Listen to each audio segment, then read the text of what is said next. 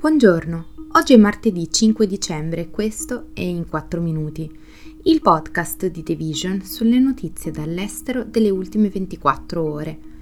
Parleremo del referendum venezuelano sull'annessione di una regione della Guyana, di un attacco nel centro di Parigi e dell'eruzione di un vulcano in Indonesia.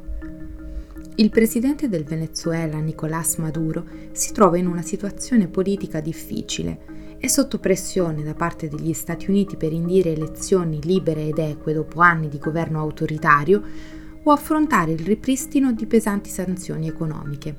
Ma quello che più gli è interessato di recente è stato riaccendere una disputa di confine con un paese vicino molto più piccolo in un'iniziativa che sembra guidata, almeno in parte, dal desiderio di distogliere l'attenzione dai suoi problemi politici interni, alimentando il fervore nazionalista, e dalla speranza di aumentare la propria popolarità in vista delle elezioni 2024.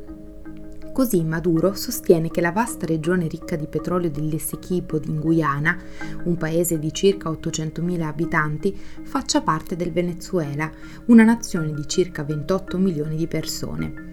Più del 95% degli elettori, a fronte di un'affluenza di circa il 50%, ha votato a favore in un referendum organizzato dal governo. L'argomentazione di Maduro si basa su quello che molti venezuelani considerano un controverso accordo illegittimo risalente al XIX secolo, per cui è stata ceduta la regione dell'Essequibo alla Guyana.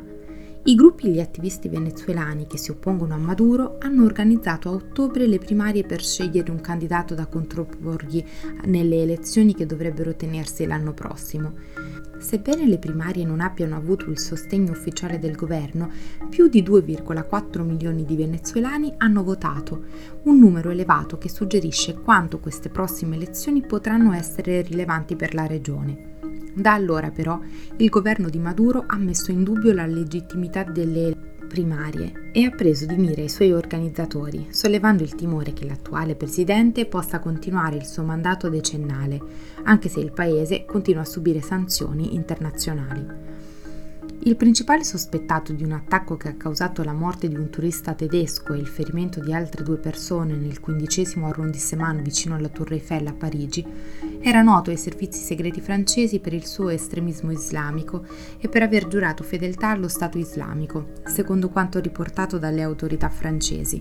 Si tratta di un uomo franco-iraniano di 26 anni, nato a Neuilly-sur-Seine, un comune appena fuori Parigi nella parte occidentale. Jean-François Ricard, il principale procuratore antiterrorismo francese, ha dichiarato in una conferenza stampa che il sospetto aveva mostrato una radicalizzazione persistente, aveva una precedente condanna per terrorismo ed era stato in contatto online con i jihadisti responsabili di attacchi terroristici proprio in Francia.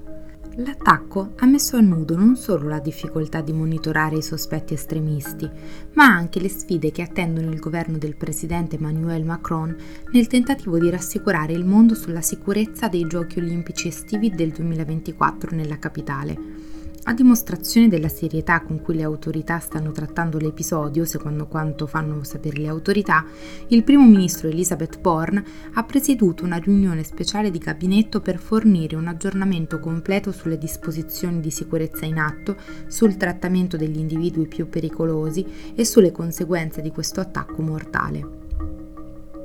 I corpi di 11 escursionisti sono stati ritrovati sulle pendici del monte Marapi, sull'isola indonesiana di Sumatra, dopo che un'eruzione vulcanica ha fatto scendere dalla montagna pennacchi di cenere, secondo quanto dichiarato dall'Agenzia locale di ricerca e soccorso. Decine di scalatori si trovavano sul vulcano attivo nella provincia di Sumatra occidentale quando ha iniziato a emettere una colonna di cenere alta quasi 3000 metri. La cenere vulcanica è piovuta sulle città vicine e ai residenti è stato consigliato di non lasciare le loro case. La squadra di ricerca e soccorso locale, con sede nella città di Padang, ha dichiarato che altri 12 scalatori risultano ancora dispersi. L'Indonesia, il più grande arcipelago del mondo, si estende sul cosiddetto anello del fuoco, dove l'incontro delle placche tettoniche catalizza terremoti ed eruzioni vulcaniche. Il monte Marapi ha eruttato diverse volte negli ultimi anni. Circa 75 escursionisti si trovavano sulla montagna quando è iniziata l'attività vulcanica a domenica e 28 di questi sono riusciti a essere intratti in salvo mentre proseguono le ricerche. Questo è tutto da The Vision, a domani.